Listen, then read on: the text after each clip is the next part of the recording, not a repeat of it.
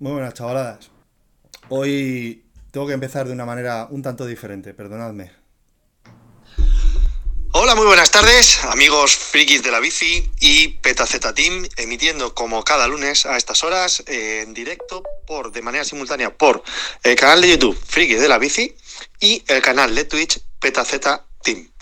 Bien, como siempre os digo, si os gustan estas cosas, suscribiros y darle ahí al like, que estas, esas cosas ayudan y nos, nos mantienen vivos y animados para seguir haciendo contenidos de este estilo. Um, bien, os estáis preguntando, ¿y este tío por qué, por qué hace esto? ¿Por qué pone el móvil? Bueno, pues eh, muy fácil. Eh, quería saber qué es lo que siente Raki cada vez que empiezo y él está tan tranquilo y tan a gusto sin, sin nada que hacer, esperando a ver si le damos un pase al pie para poder, para poder hacer su, sus cosas. Dicho esto, el programa de hoy eh, bueno, vamos a hablar de cómo, cómo, tenemos muchos de nosotros y alguno que otro la, lo que se suele llamar la pain cave, ¿no? O sea, la, la cueva del dolor, cómo, cómo, nos manejamos, ventiladores, rocker plates, eh, ordenadores, lo que sea que tenemos. Y como os hemos estado bombardeando hasta la saciedad por las redes sociales, pues también hoy tendremos por aquí a nuestra amiga Ana Dillana del equipo Movistar, que bueno, eh, nos va a contar una, una anécdota y bueno, alguna que otra cosa más, más que ella posiblemente no sepa. Así que, venga, metemos la intro y para adelante.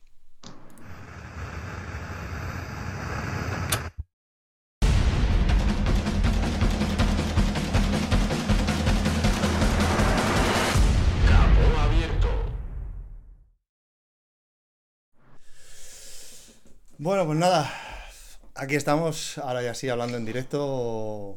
Eh, Raki, cuando quieras puedes, puedes comentar. Hombre, hombre, que vamos aquí hablando, como llevo una hora contigo preparando todo y me saltas esta retaila que has hecho ahora, como que yo te cortara y tal, a mí me has jodido, no me ha hecho ni puta gracia. ni puta gracia. Bueno. Eh, Se ha enfadado, ¿eh? No, no me he enfadado, no me he enfadado. Eh, felicidades, lanchas. Ahora te jodes. Ahora, ahora es mi programa. Eh, trupe, buenos días, Trupe. Muchas felicidades, niño. Eh, otra cosa, ya que aprovecho, ya que tengo el tirón, eh, dar las gracias a Carlos y a, y a José Gándara que ya me ha llegado el chocolate. Buenísimo todo. Y qué más tenía que decir, y pedir perdón a Gonzalo por la social de hoy, que ha sido culpa mía el despropósito de social que hemos hecho. Así que, Social, la social de social Petaceta. de Petaceta. sí, Social red de Petaceta. Ha sido un auténtico despropósito. Casi todo culpa mía. Para los que no sois asiduos de Petaceta, los lunes a las 6, ¿no? Es a las 6, una, una social. Seis y media. Seis y- Seis y media. ah, 6 y media. Una horita. 18.30. 17.30 en Canarias. O eh, en los países americanos, pues eh, entre 6 y 9 horas menos. Eh, si hacéis esa social enterita, os ganaréis el, el conjunto Petaceta, el mayor Petaceta eh, en, en Swift, que oye, que es exclusivo y no todo el mundo lo tiene. Bueno, pues nada, ¿qué tal, Goyo? ¿Qué te cuentas, tío? muy bien, mira, antes de empezar y empezar así con las bromas y tal, un saludo muy grande a Javier Domingo desde aquí, muchos ánimos. Sí. Eh, La gente que no es de Petaceta no lo conocerá, pero bueno, muchos ánimos a Javier y bueno, ya tenemos mucha gente en el, en el chat de Twitch y en YouTube, o sea que participar en el debate que vamos a tener hoy, que vamos a hablar sobre cuevas, las cuevas del sufrimiento y qué nos hace falta sobre todo. O sea, aparte del rodillo y del software, ¿qué más nos hace falta?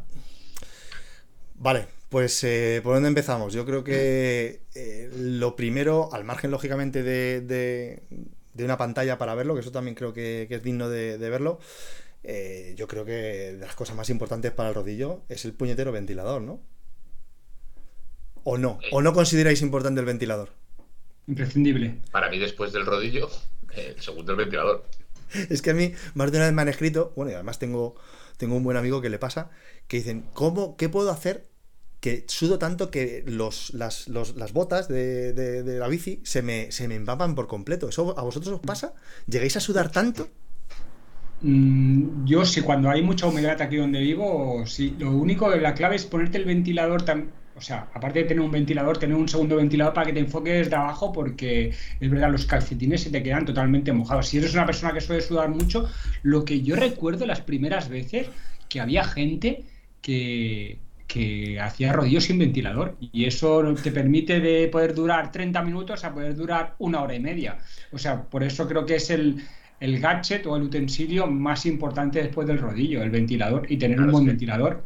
primero por comodidad y luego segundo por rendimiento. Es que las pulsaciones totalmente se disparan, no tiene nada que ver. Mm. Pero yo me iría, si no sé cómo lo veis, ¿eh? yo me iría primero al emplazamiento del rodillo, al sitio en el que vas a entrenar o vas a correr, antes que al ventilador o a otras cosas. O sea, en plan, primero si es un garaje, si es una habitación o es un salón donde desmontas cada vez que vas a entrenar por las tardes, que eso lo hace mucha gente, ¿eh? que tiene muchísimo mérito. ¿eh? Ponte, vente tú por la tarde, monta la alfombrilla, monta el rodillo, y eh, luego limpiarlo, porque es verdad que en tiradas largas se suda mucho, mucho, mucho.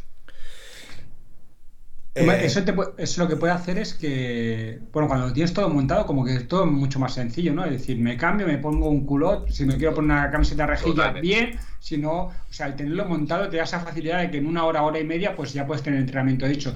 Pero sí que es verdad que cuando tienes que montarte a una pereza brutal y eso puede ser el, el, el, bueno, el que digas, ¿lo hago o no lo hago? Hostia, que tengo que montar y tal, entonces pues pásate a hacer rodillo. O sea que es importante, si puedes tener la mínimamente que puedas, tenerlo montado sería muy... Sí, otra cosa es que en tu casa luego te dejen, pero tener un espacio donde inmediatamente me puedo subir y sin, sin tener que nada más que ponerme la ropa y demás y para adelante es súper importante. Es que si no al final la pereza...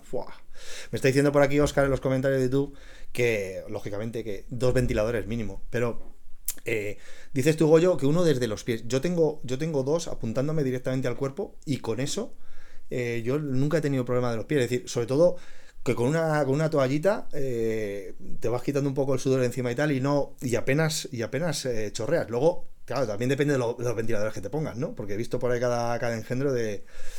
Pero, o sea, también refrigeras un poco bien lo que es el tren inferior más que nada, si tienes uno a la cara, ¿para qué quieres dos hacia la cara, no? O hacia el cuerpo. Yo me gusta siempre ponerme uno delante y otro que venga del lado y que me coja todo el cuerpo. No sé, me da la sensación de que como que me ventila o me termorregula más todo el cuerpo. No sé vosotros cómo lo tenéis.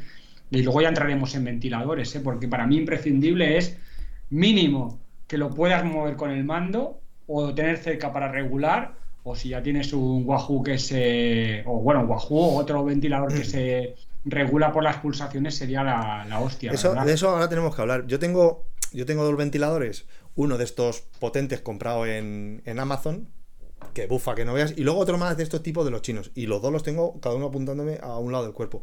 Y con eso, porque una vez también he probado uno, uno desde la espalda, poniéndote uno desde la espalda no ganas nada. Vamos, yo no he ganado nada. Nada, nada, yo tampoco. Y, y los dos al cuerpo. Y, pero oye, probaré también a lo mejor uno de estos de, suelo que dices tú, que apuntan a ver si, porque a lo mm. mejor sí que efectivamente se, nota, pero es que yo estoy ahí a gusto. Y, si puede ser esto, o sea, un mando o algo que pueda regular la potencia, eso te da la vida. ¿eh? Yo tengo el Wahoo y va muy bien el tema del el tema de la que vaya con el pulso, o sea, cuanto más pulsaciones tengas, pues el ventilador sopla más o si puedes tener un mando o por lo menos acercarte para poder regular es muy importante, porque claro, no es lo mismo cuando vas a 100 pulsaciones que cuando vas a 160. ¿Pero da, da, bien de aire ese ventilador de Wahoo? ¿Cómo? Da, bastante aire ese, ese, ventilador. Da mucho, da mucho da aire, mucho aire pero claro. Eh, estamos hablando de, 200 euros. Estamos hablando de rozar los 200 euros y claro, que, eh, la verdad que nos vamos, se nos va un poco la olla. Le dices a alguien que no esté dentro de esto, oye, cariño, que me voy a comprar, o mamá, que me voy a comprar un, un ventilador de 200 por, Por eso me, refería. El otro día, mira, eh, siguiendo las reviews de Jordi Ryu, me dijo, hay un ventilador en Wahoo que va con este mando que hay en Wahoo en, Amazon, que vale unos 80 o 90 euros, sí que es una, un dinero considerable, pero es que tira una de aire, o sea, que lo tengo que llevar al uno, ¿eh? y es muy estrechito, muy pequeño, entonces que va de lujo y es de, destinado simplemente a hacer ejercicio. O sea, creo que se llama Backmaster. Luego ya pondremos aquí, bueno, lo voy a poner en el, el chat, 89 eh, euros creo, 85. Y, y, la verdad es que el review que me hizo Jordi muy bien y muy aconsejable. Luego están los industriales que puedes comprar en diferentes centros comerciales que, que, son esos de metal típico que también ocupan muy poco sitio y tiran un chorro de aire porque hay que mirar un poco los vatios que luego se van a 200, 200 vatios o 120 y es bastante. Con eso casi tienes que ponerte una braga, ¿verdad, Goyo? Yo nunca he corrido con braga, pero se dan casos, gente se, dan casos, se ponen buff para. Conocemos gente en el terreno. Mira, yo os iba a contar. Ah, eh, ojo, ojo. eh, Ponen aquí un, un- un- un tema. O sea, aire acondicionado más ventilador. Yo, yo uso aire acondicionado también. sí. Para mí, para, yo, tengo- yo ventana. Para mí que haya Ah, ventilación. jodido. Sí, pero tener si puedes hacer Ventilación imprescindible. El otro día le hablaba con Oscar y me decía, es que claro, si estás en un sitio cerrado, nada, tú ventilas, estás cargando el espacio de CO2. estás O muerto. sea, estás entrenando con déficit de oxígeno. bueno, Porque tú vas en Bolivia, ¿no? claro. sí, en altura, entrenando en altitud. Los 3000. Ah, por eso a lo mejor yo cuando al final de las carreras, en el sprint, no suelo llegar a los vatios que hay que dar, ¿no? Porque a lo mejor ya la hipoxia no me, no me deja, no me deja apretar, ¿no? Ah, Está todo lleno de dióxido de Sí, carbono. claro, pero o sea, eso pasó al subirte al muy- tobogán, allí en Móstoles, que los toboganes eran de 10 metros. De Ah, mira, aquí, pequeño, eh, en Torrejón, en Torrejón de la Calzada. ¿Qué dices? Mira, eh, Aitor dice que usa un extracto de aire. Ah, bueno, nada, nos está troleando. Yo lo que- venden mira, tarros pues, en el Lidl, la madre. Yo utilizo, utilizo un ventilador muy antiguo y utilizo un, digamos, un enchufe de un socket de Xiaomi y con este interruptor lo que hago es, desde lo te- lo tengo apoyado, lo enciendo y lo apago. No tengo, Pero no es- tengo, no tengo regulación, ¿eh? tengo tres puntos de regulación donde yo le doy y no lo regulo, pero yo le doy desde aquí y lo activo. Aquí ahora Pero solo lo enciendes y apagas, no puedes regular la intensidad. apago. Sí, claro, porque es un Ya, pero si lo apagas te mueres de calor y si lo No, no enciendes. le apago, no, siempre lo tengo encendido. siempre lo tengo encendido. Ah, vale, vale. Y bueno, a lo mejor en tiradas que hemos hecho más largas, pues a lo mejor me quito el maillot y me lo vuelvo a poner, pero hablo de economizar, ¿eh? No hablo de que sea la mejor opción, pero oye, me costó, esto no sé, me costó 5 euros y el socket de Xiaomi eh, otros 5. Dicho esto, después de los ventiladores, otro utensilio que sea importante para aguantar o para poder entrenar algo mejor. Aquí estaban hablando de, de tema importante de tener eh, ventilada la habitación o, o Sí, lo que hemos hablado, lo que hemos hablado. Para mí lo segundo es tener preparada eh, eh, mucha logística de hidratación. Sí, O sea, si, sí. si ya, si ya se bebe mucha agua en la calle, que hay, que hay que beber agua con sales, en el rodillo yo creo que todavía mucho más. ¿eh? No sé si me estoy equivocando, pero para mí todavía Sí. yo bebo más en el rodillo, bastante más que en, que en la calle. Mm. Y, y- y en función de lo que vayas a hacer también, eh, prepararte también de comer. Porque es que dices, Todo, "Nada, todo, no, sí, como sí. me suba al rodillo, ni gele, ni barrita, ni, y, y algo que yo aprendí con las mocks, que para los que no sepáis lo que es una mock de, de organiza Petaceta, son las carreras de, bueno, de larga duración de los sábados por la mañana, que son tremendas. Y ahí aprendí que o comías como es debido, igual que en la calle, o no terminabas. Es, es- es casi casi imposible porque te, empezabas a, pa- pajarar, calambres por todos lados y era, era tremendo. Entonces, Y tenemos una ventaja en el rodillo, es que puedes comer lo que quieras, Claro, porque lo tienes ahí en una mesita o te puedes ir a la nevera un momento. Y yo recuerdo a Peter, a Peter Clemenza, que decía, mira, yo aprovecho cuando estoy en el rodillo, que yo me como arroz con leche si hace falta. Y, y a mí me, me- me resultó gracioso y yo lo he utilizado alguna vez y la verdad es que te entra como, o sea, nunca podrías llevar un arroz con leche en el mayo, pero estando en el rollo lo puedes hacer y entra, pero vamos. se escucha, seguro que se come mejor que las guayabas. Que ya sabes. eh, ¿qué- qué- cuál es- Goyo, ¿cuáles son los dos indicadores de que, de que una. De que- ¿Y esta? ¿Te, te- ¿Quién ¿Dónde vas? Si te- Pero bueno. ¿Y el troll este? Es que Pero bueno, pero ¿y esta tía? Va con la cara de buenecilla de que no, No, pasa nada, es- pero no, es- la de los anuncios. De, ¿Ha, de- ha pasado lo que ha pasado? O sea, ha entrado Ana y. ha- se parte. en el chat de Twitch se Oye, mira, yo para, eh, más o menos para que la gente se haga una idea, el, domi- el sábado estuvimos más o menos dos horas y media en el rodillo. Ana, entra, Yo- entra ya, venga, ya que has hecho el, payaso, entra. Dos bidones de siete y medio de agua, otro bidón y medio de sales y cinco bocadillos de guayaba. Más o menos. Que lo que Cinco. decía Rubén, Cinco. que el indicador dos de que vas Dos indicadores. Tú esto me lo has contado, eh, Goyo. Son dos indicadores. Vaya. El El sonido, tiempo- Ana, el sonido, apaga eso. Madre mía. Vale, becarios no, ¿eh? No, no, becarios no. Becarios no. Cuenta, eh, eh, cuenta como si no estuviera, Goyo, como si no estuviera. no, que la relación de que vas muy torrado o no es eh, va por el tiempo el tiempo que tardas en abrir un beleño. Es decir, cuanto más tiempo tardas en abrir un beleño es que van más tostados. Y otra cosa también indicadora es que cuando escuchas, cuando Rakitic no habla, o sea, es que va Bueno, o el, o, el, o el volumen no es el, no es el volumen- normal. volumen le baja, Eso me lo dijiste en la, me lo dijiste en la Sierra Norte de Madrid, que dijiste los dos indicadores es lo que te cuesta abrir el beleño y Es que el se volumen. un beleño con plástico. Fíjate si va tostadísimo que se comió un beleño con plástico. Me dice, es que me lo estoy comiendo con plástico. Digo, uy, cómo va, cómo va. Bueno, bueno, ¿qué? ¿Le damos bola? Venga, venga, Raki, es todo Es tuya. esta chica. Es todo tuya. Hola, Ana. Bienvenida. Hola. Bienvenida. Bienvenida a mi programa. Qué Me contenta colado. estás. Eres un animal televisivo, es que devoras la cámara, ¿eh? Que va, no me gustan las cámaras. No. ¿Qué va? ¿Qué va? No, la verdad que no. En Movistar estarán contentos, se vaya publicidad ahí. ¿eh? Joder, no Todo- no todos, los, todos los Es que he visto ahí. que el otro día estáis poniendo aquí un cuadrado cutre, pues yo lo he puesto bien. Hostia, hostia, hostia. Qué mala leche tiene. Podrían soltar algo para que sorteáramos. Oye. Claro, no sé. Joder. Tengo por aquí una taza. Bueno, ¿y quién es Ana? Rubén. Bueno, venga, vamos a hablar de Ana. Vamos a hablar de Ana. Cuéntanos quién es Ana. Yo creo que, yo creo que ya, ya en su momento ya tuve una charla con ella y con, y con Miguelín, el otro, Sí. el otro niño Movistar español. Pero bueno, Ana, venga, ¿quién es Ana? Ana Dillana es eh, el alma mater del equipo Movistar e-Team, ¿vale? Que es un equipo que se dedican a competición en indoor y eh, que lleváis, ¿cuánto? Un año, año y pico, ¿no? Con el equipo formado. Año y medio así. En marzo de. que corren las. Bueno, de alguna manera corren las mismas competiciones que corremos los globeros, pero ellos corren pues entre, entre pros. Y además Ana tiene. Es de las pocas cosas que voy a decir bien buenas de ti. ¿eh? Ana tiene especial mérito porque. Porque Ana está cerca ya de los 50 y. y. Mogollo. Y corre. Y te conservas muy bien. Y corre con niñas de 22, 23, por ahí. Que. Con la juventud. con la juventud. Y, y la pobre sufre, sufre, le echa, le echa ahí un par de, un par de pelotas. Y, pero bueno, como yo creo que muchos ya la conocéis, en realidad, eh, que esté aquí Ana es porque no teníamos a nadie mejor que traer. Y, entonces, bueno, pues dijimos, pues vamos a invitar a Ana. Bueno, eso. Es tal y cual, ¿eh? O sea, es la verdad.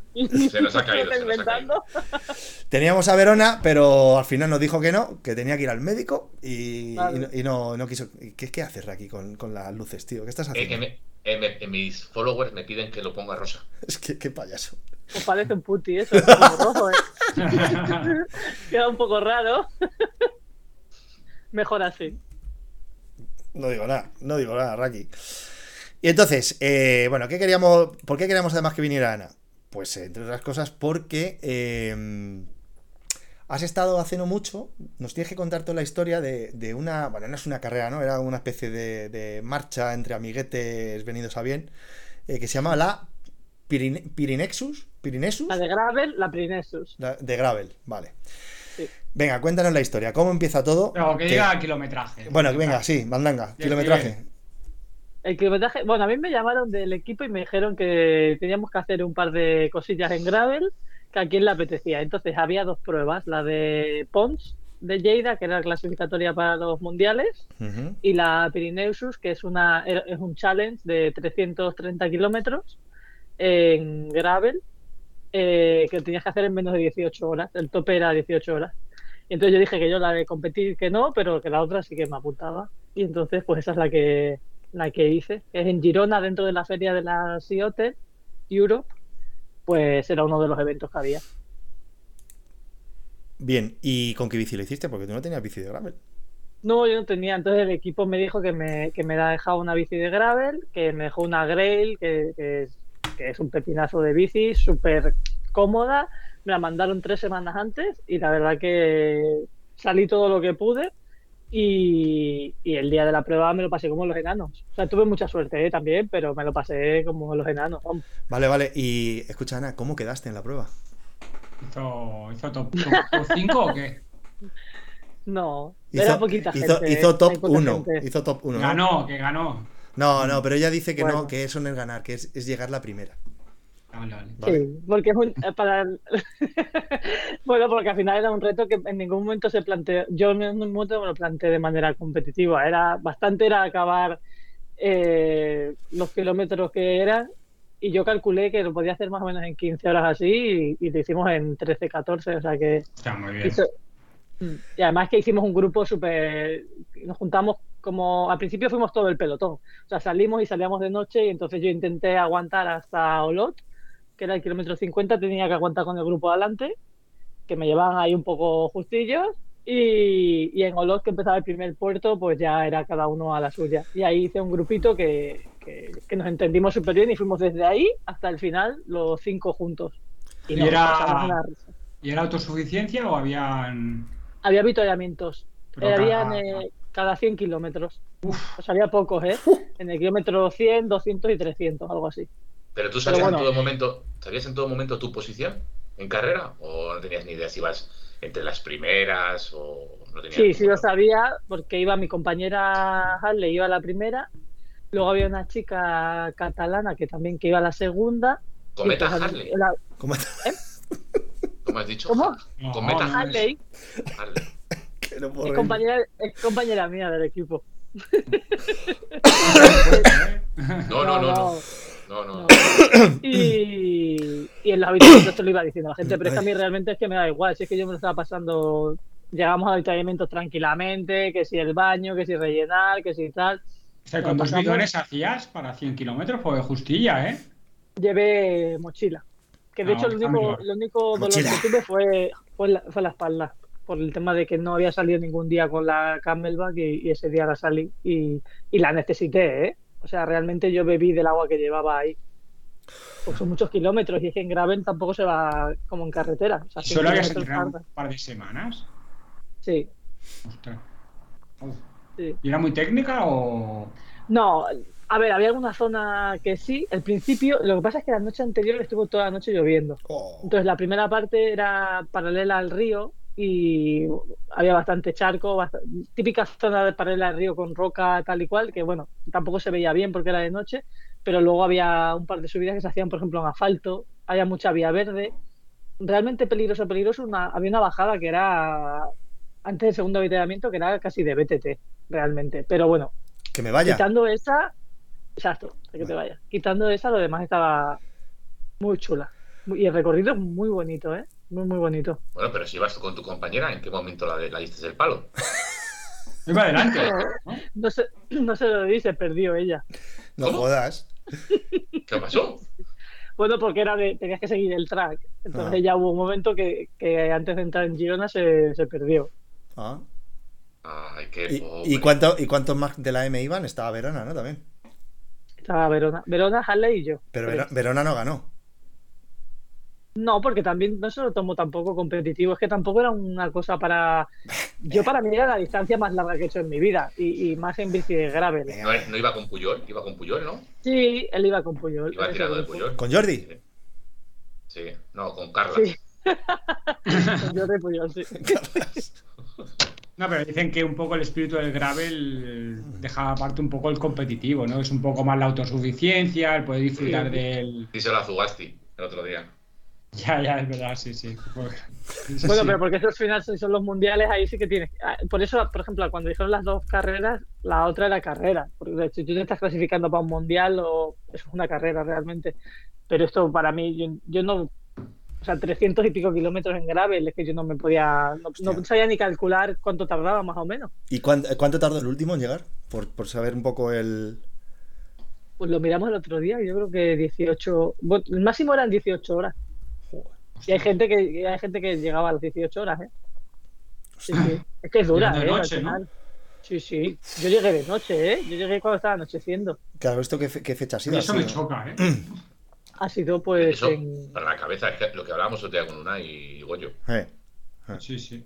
Sí, gente no, estas pruebas, eh, eh, estas pruebas son más de cabeza. Yo escuché el otro día la, la entrevista de Unai y yo he hecho la Titan Desert, la, la, la- la que es la Titan Desert, y, y que se hace en mayo, que hace bastante más calor y que se duerme realmente mal porque duermes en las jaimas y demás. Y, y yo creo que más que una prueba que te tienes que preparar a nivel de bici, que te tienes que preparar, es una prueba mental. Pero tú hoy jugabas en casa, porque vives en Extremadura. A mí no me jodas. Sí. No, no, allá hacía 50 grados, ¿eh? Realmente. Pues igual que en Extremadura. sensación- Igual que en Extremadura. este año sí. ¿No te este acuerdas año sí. el año pasado cuando fuimos a la, a la Titan Villuerca? 47 grados. Uh, ¿Eh? sí, es así, ¿eh? Se hizo mucho calor. Esa fue horrible. Ahí, ahí me ganaste. Como siempre. Me dejé. Es que me la han dejado votando. Ahí, pum, pum. No, hace dos fines de semana en Líbana no. No, Bueno, no funcionaba ella. Bueno, Tampoco era competitivo. a mí me han contado que te lanzaron, ¿eh? Para dejar a tu coleguita Roselín. Me lo han contado un pajarito, ¿eh? No. En un puerto. ¿Quién me lanzaron? Sí, italiano. Italiano. Sí, sí, sí, sí. Le sí. metió siete minutos a Purito, pero bueno, eso ya lo es que sabe todo el mundo. ¿Y por qué, Goyo? ¿Por qué le metió siete minutos? Ah, pero te- tenía un buen pacer. Anda, mira cómo sale. Sí, Mira, preguntan, preguntan para seguir el tema. Sí, eh, sí, sí, luego ya no- no vamos. Eh, ¿Si vas con tu Vélez o no? Sí. ¿Ah, sí, sí? ya vale. Ah, bueno, claro, es que es verdad que sí, en montaña. ¿Y eh, tema técnico o algo así? O sea, tema de asistencia técnica, habían Sí, yo, yo- Ah. nosotros sí que teníamos, dabas porque coche como, equipo el- casi. como era de cañón, teníamos mecánicos en, en los avituallamientos Hola. y eso, teníamos mecánicos. Hola, que top, ¿no? Sí, súper top, realmente. Sí, sí. No lo necesité porque lo único, bueno, se me aflojó un portavidón, pero por suerte no tuvimos nada. Y el grupo con el que iba no, no pasó nada a ninguno. O sea que en ese sentido Mm. tuvimos muchas, ni pinchazos ni nada, ¿eh? Nada. Que, que bueno. Oye, dependerá un poco, pero yo el otro día en el Mundial de Gravel vi a, a- Bueno, se habló de que había ciclistas que fueron con bicicleta de carretera. ¿En la Sí, la porque- que fuiste? No, no, No, no. Es que de- En la- dependerá un poco del terreno también. De recorrido. Claro, es que sí. recorrido, claro. Había un Claro. chico en la, en la nuestra que iba con, con una de ciclocross. Y la bajada esa que había. Bueno, la gente está luego también súper técnica, ¿eh? la gente que lleva ese tipo de bicis, pero a mí esa bajada me pareció, vamos, jodida. Lo demás, yo creo que más o menos sí se puede hacer. em, por aquí por YouTube hay un par de elementos que te hacen alguna, alguna preguntilla. Te voy, a, te voy a empezar por la fácil, ¿vale? Que además uno que conoces. Em, que, ¿qué, tal, ¿Qué tal las sensaciones con la bici de gravel? Porque tú no estás acostumbrada a, a gravel. Al final la postura es, es similar es, o es, es- Bueno, es una mezcla entre. La postura es parecida a la carretera, un poco más, más alta, pero el- básicamente es el tema de la vibración. Pero la verdad que es que yo he tenido otra bici gravel antes que esta, y el manillar ese doble que tiene esta bici es una pasada. O sea, realmente es que como que amortigua realmente el- la vibración del. como, del que el manillar, como que el manillar doble. Es que no, El- no sé, qué la bici- bi- no sé la es. Ah, Tiene un do- manillar doble. Ah, ah, sí, ah, como los, como los biplanos, los biplanos estos de la Primera Guerra Mundial. Pero no la tienes en Zwift, esa bici, tío, no tienes. eh, No. Está fuerísima, está Ah, fuerísima. fuerísima, está fuerísima. fatal. Mira, mira, Está hashtag está fuerísima. Madre mía, tío. Rubén, eh, Pero si es lo que- trending topic. Es lo que más de moda está, no chaval. es. Ahora. Que, Si no tienes una gravel ahora no eres nadie. oye, Ana, Ana, me, me pregunta tu paisano Maxi que, que si ha sido más duro esto de gravel, de, eh, hacer esta ruta de gravel que subir con Perico los pericopuertos. Hombre, sí, sí, ha sido más, ha sido más- ha sido más duro, sí. ¿Sí? Eso tiene que explicar ¿eh, Sí. ahora. Sí, sí. Pero con Perico fue divertido, con ese no fue, con ese no fue duro.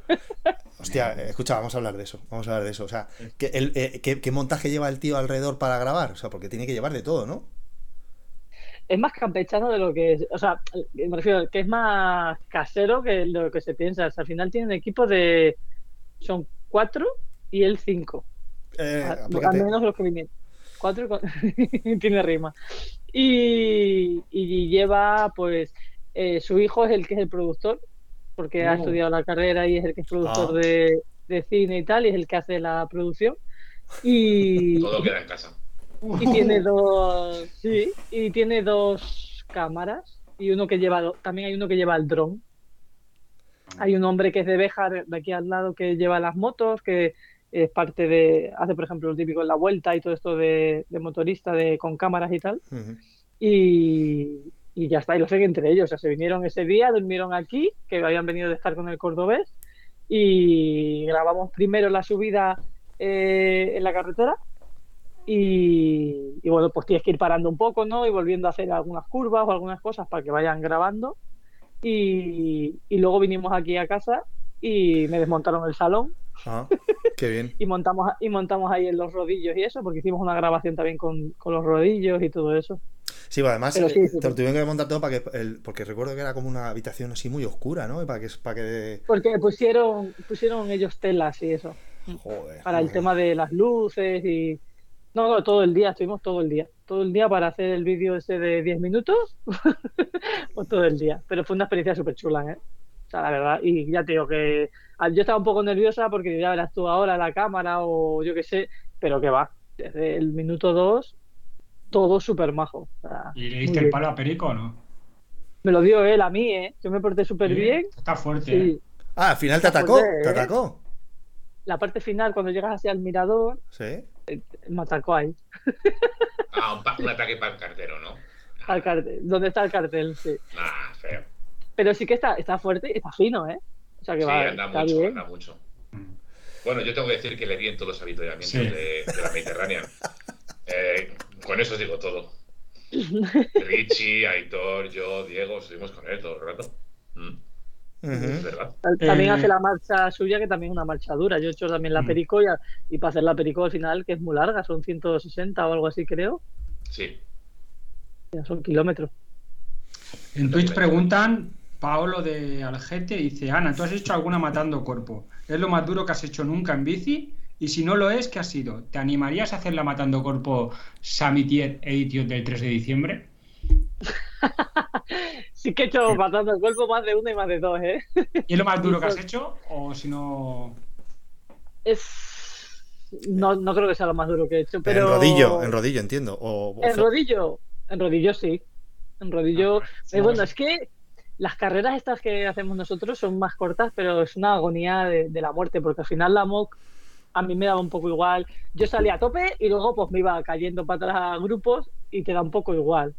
Cuando corres con el equipo, como tienes la presión realmente de que tienes que forzarte lo máximo, es como un límite en el que el sufrimiento es, más agónico. Porque ya digo, yo en la MOC sí que me forzaba mucho, pero había momentos de ah, te por saco, me voy a otro grupo. ¿sabes? No tienes esa presión de que tienes que no ganar, porque yo no estoy para ganar nada, pero, pero bueno, tienes Pero, que pero se dar puede llorar todo. más. Pero se puede llorar más. Es terrible. ¿eh? Es que es increíble, tío. Es que está siempre igual. Está Pero, siempre igual. pero es que siempre es igual. Es que Joder, pero es verdad. lloras muchísimo. Y mira que yo Pero- lloro. No, pero vamos a explicar que Ana corre la que se llama la Zwift Racing League, que es la liga que hace Zwift y corre en la máxima división, que es donde corren todos los equipos profesionales. Y yo, bueno, eh, podéis ver las carreras por el YouTube, veis las carreras y eso es una auténtica agonía. O sea, es 45 minutos, una hora de agonía pura y La dura. agonía. O sea, es, Y- es- ca- al minuto 5 te quieres tirar de la bici y, y, Mm. y- Sí. Siempre. y claro, no puedes. Sí. No, no, sí, y que buena explique carrera. que ahora están haciendo, que no están dando tanta publicidad a Zwift ahora, pero están haciendo todavía competiciones y que explique lo que consiste, que son tres carreras en una. Ah, Y yo he visto alguna. Bueno, esta semana es peor. Esta semana es peor. Explica, explica. Estamos corriendo lo que han llamado Grand Prix. Y entonces están probando formatos y de. Ramón y demás. García. Sí, exacto. Bueno, la, la de esta semana, que el viernes pasado corrieron los chicos y nosotros corremos el viernes, son 11 carreras. Entonces hay una primera fase que son eh, nueve carreras en las que hay, esas nueve carreras son tres carreras que se repiten tres veces. Y entonces hay, hay mm, en cada carrera hay eh, dos corredores, dos corredores y un corredor. O sea, tú tienes cinco corredores y los tienes que distribuir en tres carreras como tú quieras. Las tres carreras es, una es un sprint de 300 metros, otra es un sprint de, de 2 kilómetros y otra es una, una subida de, de 2 kilómetros. Entonces va viendo puntos e historias y, y los equipos que, los cinco, el top 5 pasa a, la, a las siguientes tres eventos, que también son de similares, son de una subida un poco más larga, un sprint un poco más largo y, un, y uno intermedio. Es, O es sea, la una carrera esa de 300 metros tiene que ser. vamos, Para mí, como- para mí, para mí. para mí. Joder, La de sí, para 300 que metros era Eso te iba a decir, la de 300 es desde el minuto cero números en rojo, de 12 Claro, vatios claro, kilo, claro. 15 vatios kilo, o sea, una, una bestialidad, pero es que los que hacen esa lo hacen cuatro veces. O sea, hace- hacen esa, corre otro, corre otro y a los, creo que será 11, 15 minutos les toca volver a correr a ellos y vuelven a hacer otro sprint de esos locos, luego así, o sea, es una... eh, Sí que le va realmente, el pelo el nombre. ¿eh? sí, sí, es que realmente están haciendo formatos que para verlos es más divertido, pero logísticamente y eso son... Son heavy. Pero son buenas ideas, ¿eh? Para la UCI de Petaceta, ese tipo de mandangas, eso mola, ¿eh?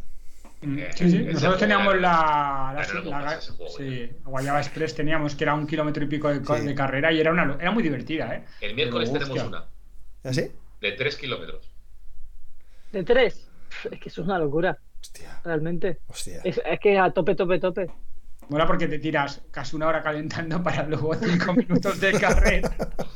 Claro, pero es que tú imagínate nosotros, a nosotros, eh, antes de correr, que vosotros ya lo sabéis, todo el proceso que tenemos que hacer, que si nos tenemos que pesar, que si nos tenemos que grabar, que si nos tenemos que medir, que calibrar, que no sé qué, mandarlo todo, te conectas los nervios, calientas, La tal, cámara. te conectas y pones la cámara, no sé qué, y corres dos minutos y, y ya no te clasifica. Bueno, tú las, a ti te pasó, Gollini, que tú Sí, sí, sí. hiciste una de estas. O sea, la logística previa te deja agotado. Claro, Es que y- es todo el día preparando ese evento y luego, claro, era de eliminación. Digo, por favor, que no me eliminen el primero, por lo menos que duche un Claro, poco es verdad, es verdad, Goyo, que tú lo has corrido con Movistar. Sí. Ya, no, ya no te han vuelto a llamar, ¿no? No, no, ya tuvieron suficiente. Se fue a Qatar. no, pero nos ayudó mucho. No, Sí. Miguelín No hubiera lo decía sido- siempre, ¿eh? Miguelín siempre decía que, pero si es que, que tengo mucha tensión, estoy muy nervioso, que entre el idioma y tantas cosas que estoy muy nervioso, que me duelen las piernas, que no puedo. Siempre lo decía. No. Es que la, la- la- lo que es la preparatoria es, es que genera estrés. O sea, es que ya llegas a, a- correr y estás est- como agotado, porque dices que es un, un estrés de todo lo que tienes que preparar y que no salga nada mal, que no se te corte la conexión, que no se corte no sé qué. Y Yo siempre lo hemos hablado con Ana, ¿eh? que los europeos jugamos con desventaja porque se corre Total. por la tarde y, claro, tú te tienes que pesar como dos horas antes o una hora antes, no recuerdo, creo que eran dos horas Sí, antes. dos.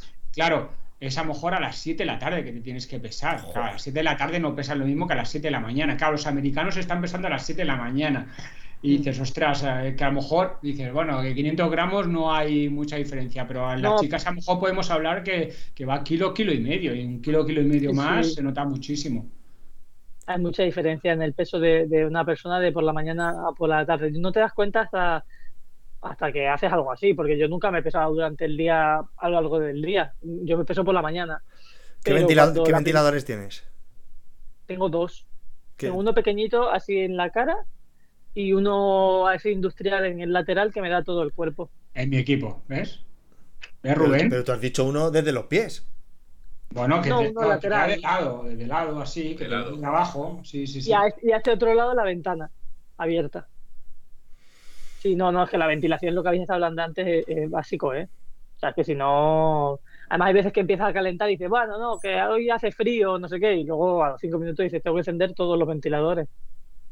¿Y Es la más? En invierno, incluso con días de 12, 13 grados, que a lo mejor aquí abajo tengo 15, 16, que es frío, en nada tengo que poner el ventilador. O ¿Que sea, es que la frío? temperatura. 15, 15 y 16 es frío, de verdad. De verdad. sí. Yo que vivo en hombre. Palencia, ¿eh? Sí, o sea, ¿se lo, se lo decimos a Adrián Miglin, al de Noruega. 15 y 16 grados frío. Pero yo te hablo de cuando arrancas, tío. No después, tú sales a la calle, estás aquí, bueno, 15 grados, que a lo mejor en la calle hace 2 o 3. Qué mal- temperatura Qué llevan las críticas. Como tú eres siempre el que está pegando palos, ¿eh? Qué mal lo lleva. Quería pegar palos, sí. Vente aquí cuando quieras, hombre. Vaya dos, parece zipizape. Si me, si, me, si me sigues el ritmo, te vienes conmigo con Purito, ¿eh? Oye, escucha, Ana, a mí tengo que hacerte una pregunta y que me contestes de ver. verdad. Eh, a mí me disteis mucha envidia, Carlos Muñoz y tú, cuando fuisteis a la Estrade, porque es una carrera que me encantaría ir. Mm. ¿Realmente es tan bonita o, o es menos de lo que parece en, en las imágenes? Es una pasada. Yo, yo fui, me pegué una paliza porque fui conduciendo sola desde Barcelona. Tengo esa imagen que- en la cabeza, ¿eh? Esa foto tuya 15, de la 15 horas en coche. atrás. Sí, 15 horas en coche, llegué allí, vi el- a, lo- a los pros, porque el sábado corren los pros y eso estaba súper chulo, porque puedes ver a los chicos, a las chicas, tal, no sé qué. Y el domingo digo, tengo una paliza que no sé qué, y me lo pasé también como, es que es lo mismo que la de gravel, y me lo pasé como los enanos. En esa, por ejemplo, había gente que iba con gravel, en la estrada. El recorrido es espectacular. Eso sí, no hay un metro llano. O sea, yo pensaba que era como más llevar a la Toscana, no sé, es que no miré ni el recorrido, yo me apunté sin mirar el recorrido, que lo hago a- Bien, lo, bien, bien. lo hago, lo hago a menudo y entonces luego digo, pero tenía como 2.700 o 2.500, Uf. 2.700 de desnivel. Sí, sí, sí, es puerto, es ¿no? no Hay hay, puerto ¿Esto va hay aquí? Sí, sí, no hay perfecto. Llano, es, es preciosa, o sea, es espectacular, te digo verdad. Y el poder ver a los profesionales el día de antes y luego el ambiente y tal, a- Tiene me que ser muy bonita la entrada esa meta que tiene. Yo la repetiría. entrada? ¿Hacéis la misma entrada a meta y todo? Sí, Santa Catalina. Ahí Qué es donde bonito. fundí a Carlos. ¿Sí? ¿También? Es que, ¿Te que das cuenta? que lo- Carlos, Carlos es otro que tiene el sprint negativo, ¿eh? Mira, hablando de los pros, Ana, eh, como tú corres en el Movistar y Team, eh, ¿habéis hecho alguna concentración conjunta y has podido conocer a los pros de verdad? ¿O a, lo- a los directores o a los managers? A los pros de verdad. Qué faltada, verdad. qué faltada más guapa, de IRL, decir. Solo de verdad. Vale, cuidado, me voy, hasta luego. Botón rojo. No, pero es que es verdad. Qué guapo, Sí. coño, tío. Sí que. Ya está, se ha quedado tu trending topic de esta fuerísima, es los pros de verdad ahora. A los pros de verdad, dice. que sí, en enero tuvimos un los training de carne y hueso, no a los virtuales. Nos tuvimos un training camp en enero en Almería con ellos.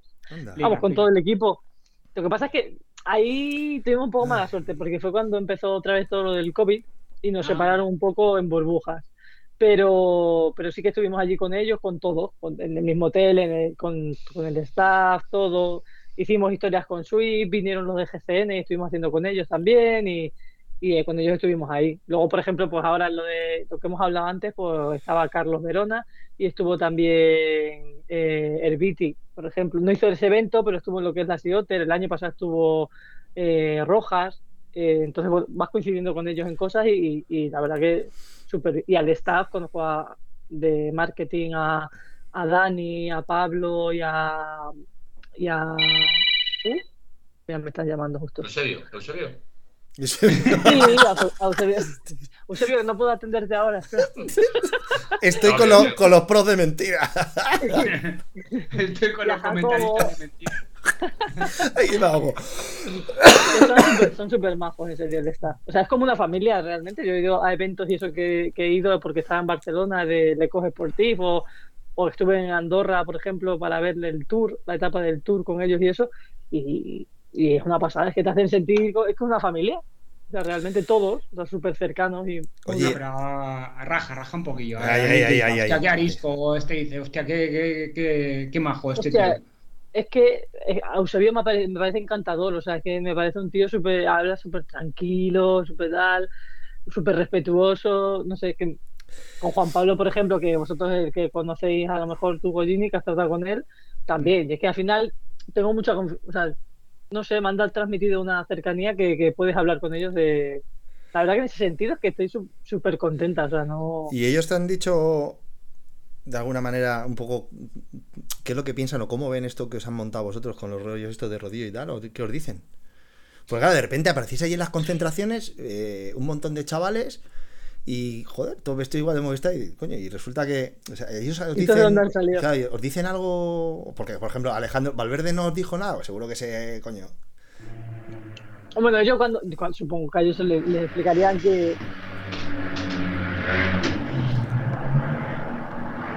hay un ruido, ¿no? sí, sí, sí, sí. ¿Qué ha pasado? Eh, Aquí el, el- el Ramón, que, se- que tendrá por ahí. No, no soy yo, eh. Pues de quién ha sido. Ah, pues ha sido un ruido raro. Bueno, bueno, es igual. Eh, Otra, que viene. a ir. No, que viene. Vamos a ver, ¿quién, es- quién tiene puesta ventilación? No, yo tengo uno. Aquí estamos todos Ah, tranquilos. sí. Sigue, sigue, Ana, tú sigue, tú sigue. Vale. Eh, ya no sé qué estaba hablando. Sí, que. Ah, que si sabían, sí, Sí. sí, que saben. Pues sí que sabían que, que estábamos nosotros. De hecho, cuando por ejemplo corrieron los chicos, sí. porque nosotros corrimos primero y luego los chicos, ¿no?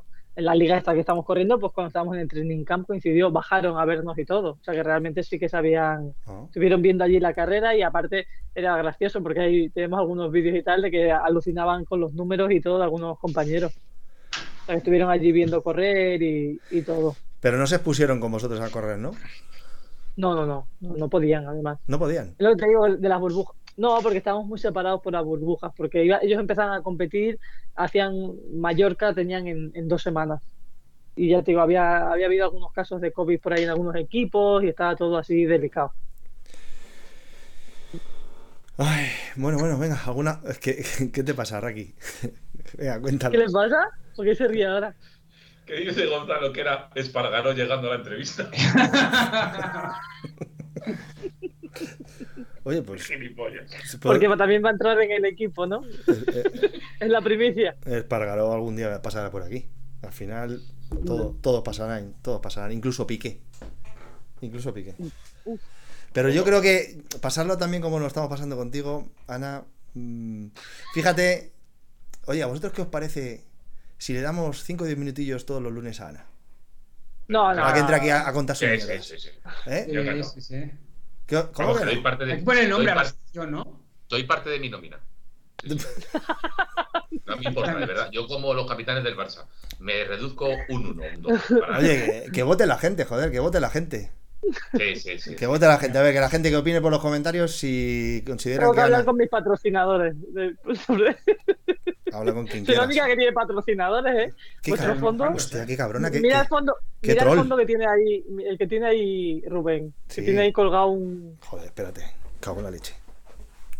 Ah, bueno, pues yo, pues yo el próximo día, oye, pues nos hacemos tú un O sea, mural. que Tú y tiene una mural. bici de spinning, Rubén, ¿eh? Sí, claro. Sí, sí. Y, y una barra de hacer. Que no ha hecho en su vida. ¿No? O sea, eso es postureo total. Tienes ahí un banco de pesas. Espera, que no lo escucho. Espera que no os oigo. ¿Qué Sin, decís? sin pesas, sin discos. Tienes un banco de pesas ahí detrás, sin discos y sin Sí, nada. están que- en el suelo. Están en el suelo los discos. No se ven. En una maleta, po- una maleta por si. La barra, dicen, la barra es para colgar la ropa. Pues sí, es lo que tenía. Pero. Y mirad, mirad la camiseta. Mirad la camiseta que, que- que tenía antes puesta. Seguro que esta ma- a más de uno le pone, le pone palote. Mira. Sí, para ir al Bernabéu, te la pones, ¿no? Cuando vas con Carlos No. y con Javi. No. Ah. Bernabéu, además ahí voy a zona, a zona noble, ahí voy sin camiseta. Sin camiseta del Madrid, digo. sin camiseta. Sin camiseta del Madrid. Ay, ay, ay. Venga, más cosas. Más Bueno, mandanga. ¿qué más? A ver. ¿Qué más queréis saber? A ver. Ay, dice. Joder, están diciendo por aquí los comentarios de YouTube que sí, que sí, que, que Ana sola, que los demás sobramos. ¿Quién ha, dicho eso? Pues eh, un Roselín. El, concreta- dura. concretamente el vocal de carretera. Es un simpático. ¿Tú le conoces, Ana? Yo no sé quién es. ¿Sí? Sí, sí. ¿Cómo? ¿Vocal de carretera que desarrolla?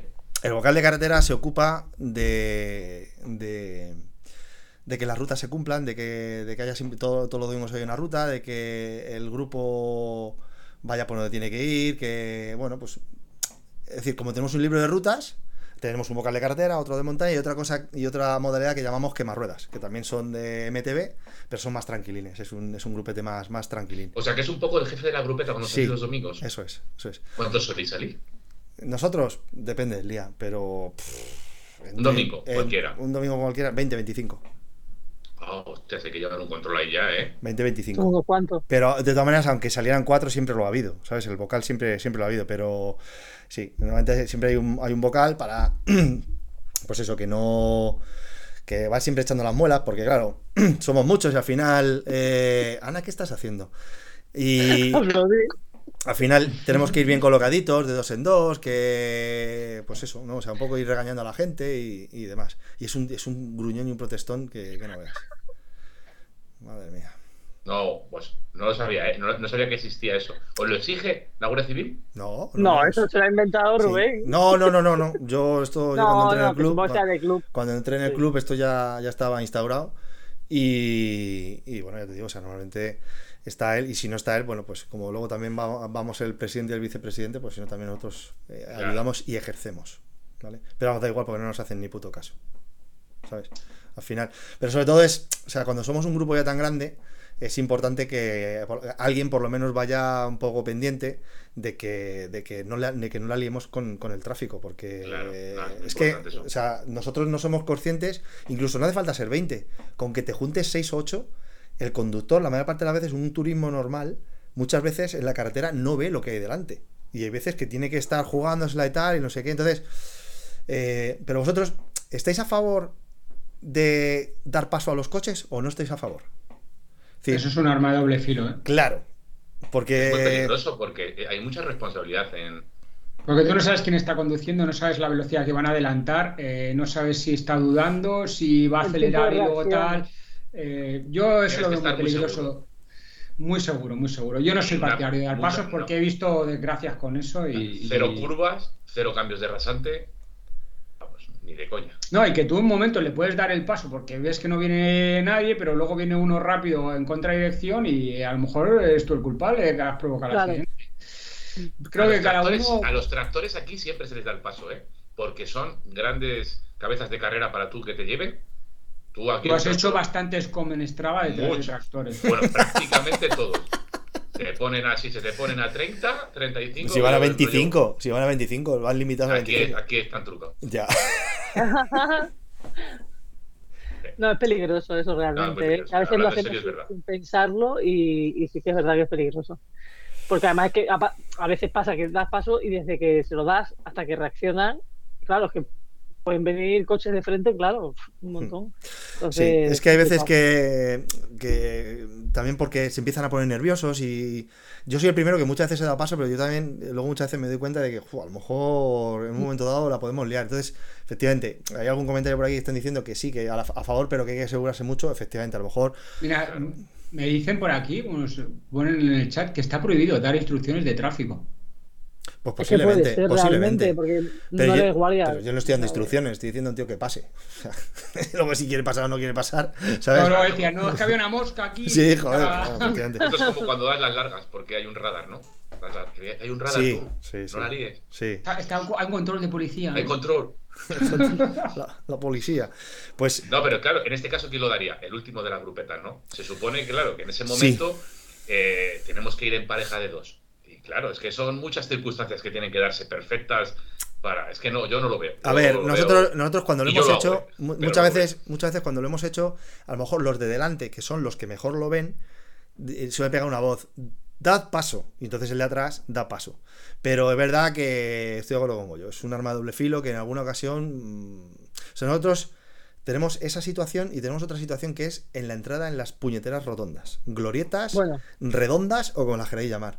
Porque es súper complicado, tú vas a llegar y sí, todos sabemos que se dice la norma de tráfico que una vez que entra el grupo eh, es como si fuéramos un autobús y tal. Pero el conductor de la glorieta sabe. no lo sabe. No lo sabe. Entonces tú puedes ir con todo el... hacerte la 13-14. Eso es. No, y que tú puedes estar en todo tu derecho, todo lo que tú quieras, pero luego el epitafio pondrá yo tenía razón, pero tú estarás ahí. ¿Sabes?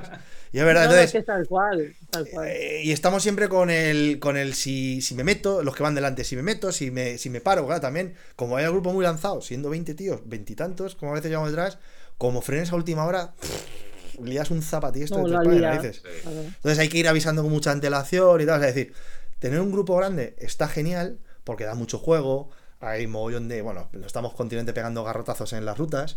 Pues hay muchos piques sanos y, bueno, a veces no tan sanos.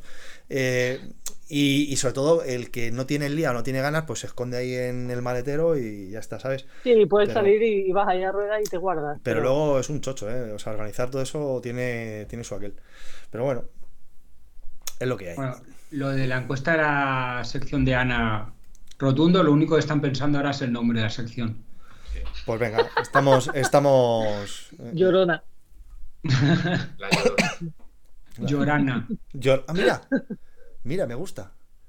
Mis amigos, mis amigos más cercanos me llaman Di Llorona. Di- Anda, mira, qué Di casualidad, o sea, Llorona. que no, no me Hostia, de villana. Qué bueno, Claro. Di Llorona. Llorona. O sea, me ha gustado, ¿eh? Pues ya está. ¿Has visto? Di Es que soy, mis amigos son igual de cabrones, entonces es así. Ay, man. ¿Seguro? ¿Seguro que no eres tú que haces.? No, que, No, no, que- yo no, yo no quiero mote. no. Digo que, que sean cabrones que no, que no eres tú la que lo genera, ¿no? No, Porque sales aquí ahora en la tele muy modosita y tal, pero en persona eres un troll de forocoches. Es muy troll, es muy troll. Eres un troll de forocoches, pero bueno. en Y porque no nos ha dejado colgar más fotos, que si no. Sí, bueno, tengo que decir que me han mandado una foto que tuve que censurar. Tampoco es que estuvieras en pijama. No, no, bueno, pero bueno. Por si acaso. Bueno, chavales, que Bueno. vamos camino de una hora, No, ¿eh? Vaya fichaje. Ya ¿eh? se, ya se ha hecho largo. Hemos fichado a Ana y a sus patrocinadores, o sea que ni tan mal, ¿eh? Buah, pues ya, a- Sí, a- sí. a- Eh, te sube el sueldo, Raki. En- en- Me acerca la Bike. No, estoy mirando, me, me interesan todos. Eh, me interesa, Abus. La pasión me interesa. Fifi, La ojo, las zapatillas van súper bien. Sí, pero son de horma estrecha, son de horma cuña, estrecha, ¿eh? ¿no? Las de horma ancha son caras de cojones. A mí, me, o sea, yo desde que las probé, te lo juro de verdad, que no, que, que- genial. O sea, que me he comprado yo me he comprado yo zapatillas, porque es que me van genial. Y los cascos igual, los cascos van. Yo el sillín, bien. el sillín que llevo a la de carretera de esa marca y es el único con el que me, me he conseguido acoplar. Yo no he tenido nada de esa marca. ¿eh? Mm, Yo el sillín discrepo, pero bueno, es que cada, cada culo Es su sillín, ¿eh? eh, eso te iba a decir, el sillín es muy personal, pero yo, Sí, la sí, verdad que Mi tanto el sillín como culo, la zapatilla. mi culo es especial. Bueno, Sí, tú has tenido También. problemas con. Desde que tienes la Gian has tenido problemas, Rubén. Que he tenido problemas. De- sí, de, con las manos, ¿no? Tuviste, me contaste. Sí, con el manillar, sí, sí, pero ¿no? Solucionados. sí, cambié, me puse el manillar que tú me recomendaste, el que llevabas tú, y Mm. es verdad que no se me ha quitado de un día para otro, al, al tardar dos semanas y semanas, hasta que poco a poco, poco a poco, hasta que un día me levanté y dije, anda, ya no me duelen las manos.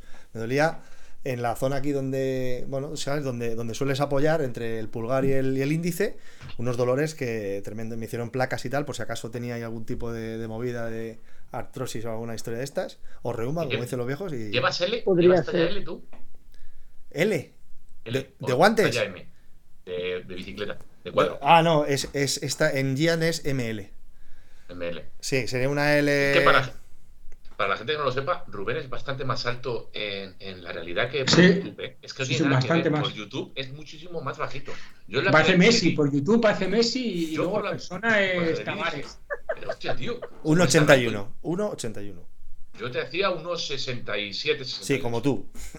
No, eh, yo vi unos 73. Ah, perdona. Eh, por lazada, ¿eh? Esto hecho por lazada. No son invenciones mías. ¿Qué dices, Goyo? Yo he crecido este año en centímetros. El año pasado unos 72, este unos 73. Tiene edad de crecer. En cuanto que has salido conmigo, te estiro el pescuezo. Ah. bueno, ¿qué? ¿Algo más? Bueno, Vamos Ah, Bueno, cerrando. aquí están dando recomendaciones de zapatillas, zapatillas Lake, que también nos va a empezar a patrocinar. Ah, sí. Sí. Sí que no, no me gusta- ¿Pongo el cartelito de la publicidad o qué? Tengo que decir que no me gustan mucho los diseños, pero es verdad que sí que hablan de comodidad. Mm. Muy, bien, Pero, siempre. Pica, ¿eh? Ya pica, pero los diseños no me... Sin embargo, las de Fittic me parecen súper guapas. Eh, espera, espera, espera, espera. Physic, por todavía no pagan. Physic. Physic. Pero así, Vale. es que en pa- es en, Física y Palentino se dice, en Palentino se dice como quiera. Bueno, es verdad. Pero si es que, pero si es de Vallecas, ¿qué me estás contando? Ah, eh, Tiene más de Palentino ya que, que madrileño. Mira, el botón del público. Corta. llevamos una hora. ¿Qué pasa? Ah, no, ahora no tenemos, ahora ya pagamos. Ahora ya podemos ¿Ah, estar. sí? Sí, sí, sí, sí, ya no, ya no, ya estamos pagando. Ya Mira, no tenemos problemas. ¿Qué ha pasado? sigamos. Sigamos. Oye, hay que recordar que esto, eh, luego la gente, pasárselo a los colegas, que lo ponemos en, en los podcasts, en los Spotify, Apple, eh, ¿dónde más, Ana? Venga, que ya eres del equipo, ya tienes que empezar. a- Evox. Evox y qué más. Y- Apple, Amazon, eh, y por ahí está empezando a entrar un montón de dinero de la cantidad de visitas que tenemos. Uf, se han forrado. ¿Y Mm. cuándo es la cena de Navidad de empresa? Bueno, bueno, bueno, que no has, em- escucha, que no has empezado todavía. Esta ya va a pedir una fe, va a pedir un mes de prueba, ¿no? Claro, Sí. que eres, eres becaria. ¡Oh! Bueno, pero a la cena podré ir, ¿no? Como Mónica Levinsky. No, no creo. No. Contamos. Corta. Corta, corta. Esto, esto no. los pros de verdad, los Pero, pros de pero, verdad. ¿por qué ahí. haces? Pero que eso es normal. Pero que eso normal es otro. Yo creo que Pero no ¿por qué queréis que vuelva, ¿eh? esto? Madre mía. Bueno, bueno.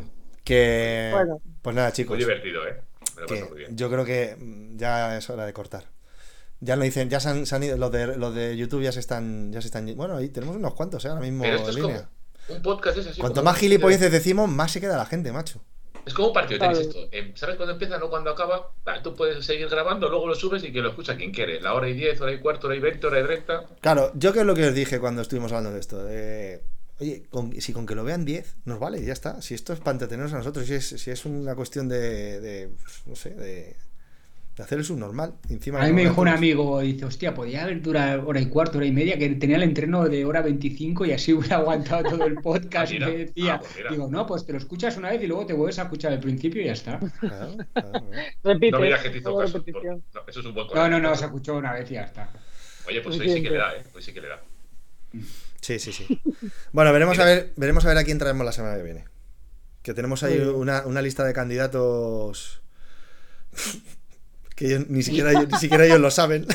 Ellos no lo saben, ¿no? prometemos subir el nivel. Sí. Es fácil, es fácil. A ver si podemos traer un pro de, a un pro de verdad. Sí, sí, Si un pro- ¿Eso tiene? Sí, porque estamos trayendo a, a Unai, Sí. Pro de palo. Pro de verdad, Eh, pro de que- pacotilla. Que nos estará escuchando de- escucha. desde Bélgica, que está en Bélgica el pájaro. No para quieto. Sí, se ha ido allí a, a probarse ropa de Bioracer. Mañana, mañana vienen a mi casa los de Bioracer, a que no me escuchan. Sí. Sí, sí. Trae cositas, cositas.